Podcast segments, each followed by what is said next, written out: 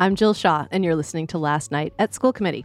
Ross Wilson and I are here to summarize for you what happened last night during the Boston Public Schools School Committee meeting. Ross, good morning. Good morning, Jill. The meeting actually began with a moment of silence in honoring one of the great leaders in the city of Boston, Mel King. Uh, Mel King, as you know, he ran for mayor. He was uh, involved in our legislature, but he really did so much for education in the city. He was really influential in bringing technology into our school system. He did so much for so many families in Boston. His life was an example for so many of us who want to have an impact in the city of Boston. So he it was a great opportunity to honor Mel and his service to the city. Oh, he'll be very missed. So here's my summary headline for the meeting last night. Tell me what you think. The largest central office ever leads to more administrative errors and kids opting out of BPS in various ways. Could be accurate, Jill. Than it could be accurate. before. Let's let's jump into why you would uh, state such a headline. On to the rest of the meeting. The superintendent began the meeting by discussing another error that was made with the exam school policy implementation. so Boston Public Schools sent out notification to families in early April. Yep. Their students were either eligible or not eligible for the exam schools, right? And this I saw this notification go out and families learned that okay, I I may be eligible for an exam school or I'm not eligible for an exam school and therefore I, I have a sense now as I wait to to see if I actually can take the next step and my students map scores will be then submitted and then all the points will be added up and I'll see if I get into an exam school. And so when you when you found out that you were eligible, then you could say, I am going to apply and I'm going to apply to one or all of these schools. These the three exam schools. it's a little more it's complicated but in fact the families apply to the exam schools and other bps schools not knowing if they're going to get into an exam school or, or any school so you, you have to apply to multiple schools So that's the point at which many parents now have started to also apply to private schools. and, and families It's have applied complicated. sure Yeah. families have applied to to METCO they've applied to private schools they've Yep. applied to to charter schools catholic schools so on and so forth Right. uh, there's a few problems. First, the problem of timing. BPS owns a miscalculation. They said not only did we miscalculate, but the third party auditor who we hired miscalculated. And ultimately, that's going to delay a little bit. We have to go back and check and make sure that uh, everything is right. And that's going to delay the time when we get back to people around their what schools they get into. So by the way, Yeah, and I mean, in the meantime, in the meantime, Jill, like all the private schools and other schools have offered students seats. You had to basically pay a deposit Yep. and take a seat, and BPS is way behind this process, right? way so, behind. so, so they just lost a bunch of well, students. take take problem number one, where Yep. we've lost eight thousand kids over the last decade. Yep. It doesn't seem like BPS is doing much to care that they're losing more students. They've addressed this issue in the past. They said this is way too late. We're really concerned about it, and nothing has changed. no, Uh, the school committee the, the school committee said, "Hey, we we want to move this up," and lo and behold, it's not moved up. Nothing has changed, and errors are being made. Yep. Let me talk about number two. Well, Jill. can you just also mention how it wasn't anyone within BPS or at the auditor's office that realized they made a mistake? It was a parent. totally. So, Jill, this is right. So, this is really highly concerning. Yeah. BPS made an error. The auditor made an error. And then a parent raised it with the school system and said, I actually think my child may be eligible. And then the school system went back and, and looked at it and said, Oh, geez, we made a mistake. Jill, this is so, so concerning Yeah. for many reasons. Let's start with this. This Office of Data and Accountability helped to create this new policy hmm that the school committee voted on and that they knew was going to be a challenge to implement and they knew they had to put safeguards in. This is the group that put the policy in in the first place. Right. They ran all the simulations and assured everybody that this policy was a good policy. hmm And yet they can't figure out how to calculate a GPA. Well, they And- just was mismanaged by more than one person, obviously. If both the auditor and BPS, like the BPS got it wrong and their backup check got it wrong. Sure. So, so This I'm is like kind of beyond the unintended Well, what- consequences what- that Michael O'Neill warned about a couple of years ago. I yeah, think. yeah. I mean, is, is this just another unintended consequence, or is this the fact that you can't? You have a department that's in charge of data and accountability Yeah. that makes math errors. Right. And who knows what? I have no idea, Jill. Was it all wrong last year too? Yeah, we have no we idea the tip of the iceberg here. Right. And the further problem is the more this happens, the more you lose trust in this system to actually follow through with what they're supposed to do. Jill, I was on a meeting this past week where the exam school office did a webinar for families on the process. Mm-hmm. And I, I, can tell you, Jill, they were so exact and confident in what they said. In fact, they were saying to families, if you don't take the map on this date and you don't get the stores don't come in until this time, you will not absolutely not be eligible. There was no flexibility. They were in, completely inflexible in what they said and so adamant and confident in every word that they said. Yeah. And then this is the action we get back here, Jill, right. is oops, oopsie, we made a mistake. We're going to be a little bit late. We miscalculated and we have to do it over again. Yeah. Are, are you are you kidding me? So there were several school committee members, Ross, who agreed with what you're saying and who expressed discontent in various ways. Here's Michael O'Neill. Here's what he had to say. This body has spent a lot of time on the exam school issue over the past few years, disproportionate to the number of seats in the exam schools relative to our overall district. It's fair to say the chair has pointed out many times she wished that we spent the amount of time on the other seats that we had spent on exam school. And then, Jill, just let's add on Chair Robinson. I would have loved to have joined public comment this evening to express my concerns and dismay with this. Jill, here's what I would say I would say both Vice Chair O'Neill and Chair Robinson are really upset about implementation of this policy. Yeah. Because they've it's spent embarrassing. It, it is embarrassing. Yeah. Absolutely embarrassing. I would say to them though, Jill, hold somebody accountable for it. Right. How about some rather than the school system has gotten really good at apologies. Yeah. They've gotten really good at saying, okay, yeah, this is hard. We are going to do it better. We heard it with payroll. Remember payroll? Yes. We were talking about for weeks. Yes. BPS said, well, it's really hard to do payroll after a new contract, even though we've been doing it for decades.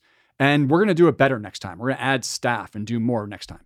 Here on this one, we heard the superintendent. This is really hard. It's a really challenging policy. We're going to do better next time. I mean, come on. How about accountability? Well, How about it goes in the else? evaluation? I mean, just to throw out some solutions here, you know, one of the things that school committee should do, school committee really is there to hire and fire the head of BPS. Their job is really to oversee her work. She, there are not folks under her who can manage really important things. She needs to hire some people. She cannot run around and solve all of these problems on her own. It's not great to spend a lot of time in board meetings apologizing and making excuses for things that went wrong. Hire a team that can manage this stuff proficiently. You know, you've eh, like we have a massive central office, and if these sorts of things keep happening, then you need new people. You need very good managers. You need people who do math. You need people who can follow the policy. You need people who can ensure that people are paid. You need people who can ensure that when you do enrollment data, the numbers are correct. Well, you because need people, you lose trust. Yeah, if you you, don't you, need things. people to get school buses to kids on time. Like Right. these are basic functions that the school system cannot do. So where we are now with this policy is is in fact there's about 26 students that the district has identified who are no longer eligible. Mhm. I, I would say like let's not focus on the 26 students, and that's really problematic. And by the way, the school committee members were really concerned about these 26 students because I think they know that there's a concern around where they're going to go to high school. The travesty, Jill, here is Yeah. that the school committee members were so concerned about the 26 kids who may not get into the exam schools because they know, as Chair Robinson has said previously, that the other high schools are not going to prepare our kids well for the future. I mean, Chair Robinson, we could play that quote, said this. Even when we sit at the valedictorians luncheon, that we know that even though they are the top of their school, it doesn't mean that grade wise they're all ready to go and be successful at college because what those grades have meant are very different. We should be concerned that we spent all this time moving kids, getting more equitable access to the three exam schools, while we have so many schools, and we'll talk about this for transformation schools, that are in the bottom 5% of our state.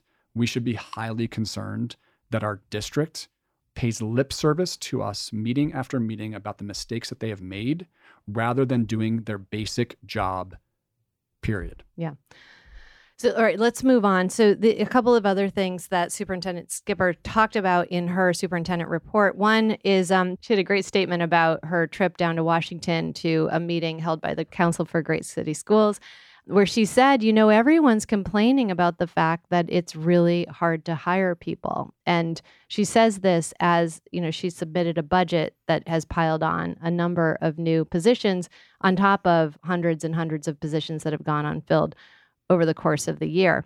Here, you know, the issue is really not having vision. If we know that it is very hard to hire educators right now, then we have to look at other ways to problem solve. But just putting a bunch more slots up on the book and saying, hey, we've got the positions, we just can't fill them because no one's applying or no one wants to work in the districts anymore is going to just lead to lots more excuses and much more discontent. This came on the shoulders of our last meeting, where the reason there was concern about the budget is that it was not sustainable and that there was too many FTEs being added to central office and to schools when we had so many vacancies. And essentially, we're pulling people out of positions in classrooms and putting them into other positions and our hundreds and hundreds of kids have uncertified teachers in front of them. Right. And the superintendent then she just raises this and says well i was in dc and uh, you know we all were talking about how hard it is to fill positions and use ESSER to add ftes i mean jill come on like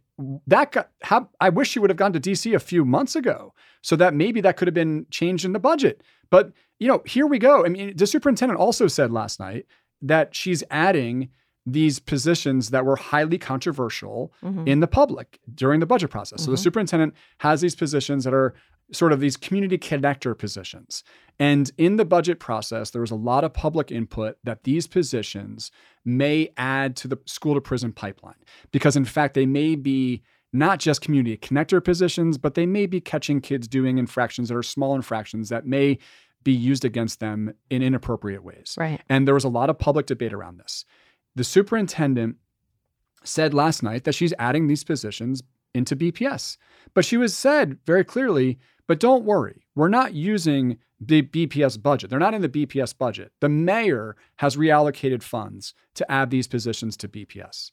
There were some concerns uh, raised by the community about the positions um, that I, I really do want to address and clarify. I want to be clear that these roles are not funded by BPS. Um, we did our budget process. Um, the city is reallocating the funding for these BPS positions. Well, Jill, th- that wasn't the debate. Nobody asked, no, during the budget process, nobody said to the superintendent, please don't add these positions. We don't think you can afford them. They said, please don't add these positions because we think they may lead to unnecessary consequences for our kids. Right. And this was a clear bait and switch, Jill. This was the superintendent saying, "Don't worry, they're not in the budget, but but I'll do what I'll still add them because I want to." Or somebody uh, well, wants to. She suggested that it was the mayor's office. Sure, that, the, the, that it seemed changed like the way that their budget would be allocated in order to make sure that there were officers in schools. They're not addressing the issue. If if they're getting pushback from the community, they have to hear the community. They need to have that conversation with the community, and you know, at the same time, if they're going to make, you've got to justify where you net out on the whole thing. You can't kind of string the community along saying you're going to do one thing and then do the other thing at, at the last minute. At the last meeting, Jill, during the budget meeting, the superintendent yeah. was adamant that these positions would not be included in the budget. Right. She after the budget's over, superintendent comes out and says these these positions are now included. It is not okay. Yeah. It is not okay. Yeah. It is not okay to blatantly move around the public discourse, to ignore people and to tell them you're not going to do something only to turn around and do it. Yeah. It's not okay. No, it's not okay. It again leads to discontent and lack of trust. It's a bummer that every time we have one of these podcasts, you know, we have to talk about discontent and lack of trust. It is such a bummer. It is it, it, the amount of energy, emotional energy yeah. to deal with this school system is unbelievable. So moving on, Ross, can you talk about we had a public comment? There was uh, there were a number of parents that came out to talk about the Henderson School. Do you want to just talk a little bit about what's going on over there? as we've discussed, there's a lot of concerns around this really important school in our district, which is one of only two full inclusion high schools in our city. And this school has been, again, as we've discussed previously, sort of the the international example of how to have an inclusive school. In the past couple of years, there's been a lot of concerns Mhm. around how the school is being run and the vision and um, the focus of the school. And so there's now an intensive effort to set a 90 day plan for the Henderson where families have had input and, and board members have had input and and the district has set forth three priorities for the school.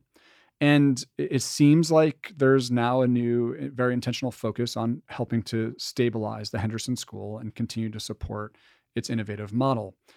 But then it came out, Jill, last night that there was these positions that are going to be added to the school to stabilize it, to support the students. And we did hear in the past that there's been about there's in some grade levels there's like 25% of positions that are actually not licensed. There, has been a huge hiring problem there as well. Right. But the superintendent said, we're going to add positions to the Henderson School to help stabilize it. It turns out, Jill, that these positions that were added were the wrong positions. In but fact, at least in the way that they were posted. in the, in the way that they were posted. So somebody made an error in the Office of Human Capital, or supposedly made an error in the Office of Human Capital, posted the positions as non-inclusive positions, right? Really positions that are not part of an include the, the inclusive school model, which led to parents saying, guys, come on. Like we just had all this all these meetings. We just said we're going to move forward in this way. Mhm. And then you posted positions that are not the right positions. And so it took our deputy superintendent Echelson to come onto the call and, and say, again, uh, an error has been made. We apologize for the error. I will correct this error tomorrow morning at 7:30 and make sure it's right. But it just does get exhausting when the basic functions of a district can't be followed through. And I, I can't imagine how it feels for the families and the students and the staff in, uh, at the Henderson School. And, and then, Jill, in addition to the hearing from the Henderson parents last night, we also heard from families at the Sumner School saying that that merger is still problematic. The Sumner Philbrick merger, this is around communication with the families, and they're still very concerned. And then we heard a few comments last night, more than a two, Jill, Yeah. that there was phone calls being made to families at the last meeting before public testimony. So we heard that the district was reaching out to families when they signed up for public comment, trying to get information about what they're signed up to talk about or what they may say. These administrators were asking what these parents were going to give testimony about. BPS should not be seeking intel from impacted families or intimidating parents into not sharing their voices. Jill, that's inappropriate. It's inappropriate to use your position in Boston Public Schools to reach out to families and to talk to them as soon as they sign up for public comment. No matter the the motive around that, Jill, it does feel a little bit like intimidation and silencing, trying to silence the public voice. So, moving along, the only presentation last night was on transformation schools. So, Ross, do you want to talk a little bit about what a transformation school is and what the headline was here? Sure, Jill. So, transformation schools are essentially a definition by the Boston Public Schools of schools that are concerned about going into turnaround status, which is where the state comes in and intervenes in those schools. And turnaround status it, it allows schools to essentially have flexible contractual guidelines. It, it allows different compensation, Bring state uh, brings- funding in. bring state funding in, ha- has more a longer day, so on and so forth. Transformation schools are about almost a, a a third of our district. They're the lowest performing schools, except for the turnaround schools. And the idea here is to prevent them from going into turnarounds by giving an explicit focus on these schools to help them improve. I have a couple problems here, first, Jill, around this presentation. First is the presentation starts off with who's in these schools. About a third of our students are in transformation schools. And they start off by saying the highest need students are in these schools. And I get, we got to be careful here, Jill. That shouldn't actually not be an excuse for why these schools are transformation schools and say, well, the reason these schools are lower performing is because our most needy students are in them. But it should be a call to action. It should be a call for all of us to say, we can't let these schools fail. These schools cannot be the bottom 5%. They serve our neediest students. They deserve to be the best schools in our system. It's a lot of schools. It's a so, lot of schools. So it is actually just they are schools that are representative of the students in our district. the sense of urgency around these schools. Yes. You know, the, the reason they're presenting to the school committee is because they're required to by the Department of Right. Education. Yes. And they're, they're required to report a quarterly report. I can tell you, like, what we hear about the strategies in these schools is just like a strategy in any other school. It's like have a focus, follow through on the focus, and do better. Know Uh, who every kid is, make sure Yeah. that they are taken care of based on what their needs are. And they're sort of articulating a long-term plan to for improvement in these schools. I'm I'm for one I'm tired, Jill, of Mhm. hearing about long-term improvement when we have stu- students in schools who are in failing schools. I'm tired. I'm tired. I don't have patience for it. I also what I don't have patience for, Jill, is when we talk about success being like a couple percent drop in chronic absenteeism in these schools, to me that is not enough. The students agree with you because they are very chronically absent. we- we've been digging into this chronic absenteeism data, and in our high schools, there's over 50% of our kids are chronically absent. Meaning, That that is over 10% of days over the course of the year. Of those students, Jill, the average number of days that a student misses who's chronically absent is 31 days Right. of school, Jill. right. 31 days. That is like six weeks of school missed by these students. Like literally, you can't learn if you don't go to school. right. And that's what's happening in our district. Our district has our overall average is over 40% of our kids across K to 12 are chronically absent. They are not coming to school. Yet we add more and more teaching positions. We lose more and more students. The students we do have are not coming to school. That's the state of our system. So I would say for transformation schools, the thing we should do is try to get our kids to come to school. What we're seeing from the data, Jill, is that our students feel disengaged. They feel like their school do- is not a place for them. They feel like the teachers don't care about them. They don't have a connection. The curriculum is not connected to, to who they are as a learner. They're not motivated to go to school. They feel unsafe when they go to their schools. Those are all the factors that we hear from our students about why they don't want to go to school. We need our Well, students to go to also, school. uh, yeah, and also they, their their mental illness, and also, you know, a number of them in the high schools got jobs during COVID and are making money out in the real world. and, and, and it's better and- to go to it's better to make money than go to school. I guess well, in school you here's don't belong the thing: to. like, just know know the state of your student body and reorganize the district and its services around those things. Right? Like, if you have if you have you know uh, hundreds of kids working, then provide virtual school options for them. You know, you like you have to meet Jill, students it- where it- they it- are and, and where their needs are. And we're we're not doing that It- right it- now. it- And you're talking about, I just want to clarify, well, you're talking about over 16,000 students who are in this situation. Over 16,000 students In in, Boston city. are chronically absent. Absolutely. Yeah. It, it is horrifying, Jill. Yeah. It's horrifying. And yet we have the same models that we had pre pandemic. Right. Nothing has changed. Right. All we do is blame somebody else. So what came up last night also is there was a conversation around how do we th- how do we know what's happening or how do we get better ideas and how do we learn more about what's going on.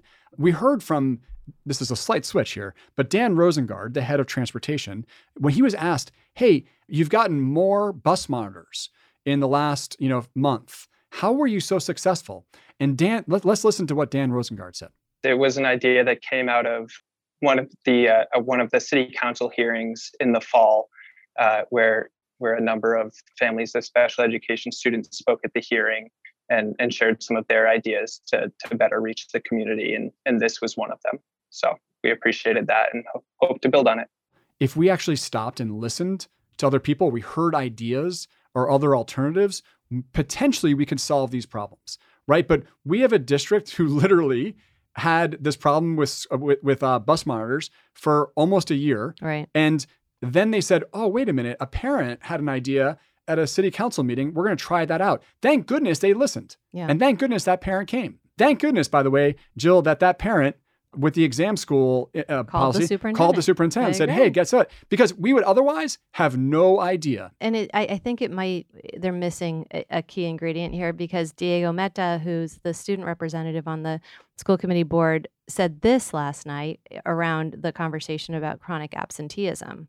There's less student engagement when students are having trouble in school period and so that just makes it that much harder I, I couldn't believe that no one on the committee asked a follow up question. Yeah. Right? I mean, Because He's right in front of you. He he has he's in the school. yeah, he He's- knows how students are feeling. Yeah. Um, and if you listen to him, you potentially could begin to fundamentally address this chronic He's suggesting that, you know, if a student starts to have trouble in school, they no one is there. Like they they they stop supporting the student and the student disengages. It's like totally makes sense. Yeah. Right. And and there's a solution in the articulation of the problem in that way. But nobody on the committee either was listening and heard him or was interested in digging a little deeper. And yet you've got you've got a representative of the customer. You know, you have a student sitting there telling you what part of the problem is. It- Yeah. Like you've Yeah. got a focus group that you could at least dig into a little bit and say, okay, you know what, maybe we need to go deeper here too, because it does seem that when school committee listens to their community, there's great answers. That's right, Jill. And, and if you do listen, you come up with some good ideas potentially and some innovative solutions. And that's what the district is is lacking right now. Now, Jill, one other thing happened during this transformation presentation. Chair Robinson asked a question about sustainability. And so let's let's play that. I share concerns of others of taking away funding from schools as they are exiting um, turnaround because obviously it was the the use of additional resources that allowed them to achieve. And I think we need a different kind of attitude of maybe trying to look at what does it really take to fund adequately a school with students that have high needs. So, Jill, Chair Robinson is asking once schools are successful, how do we sustain them? Jill, I would ask the chair to take a step back at this point.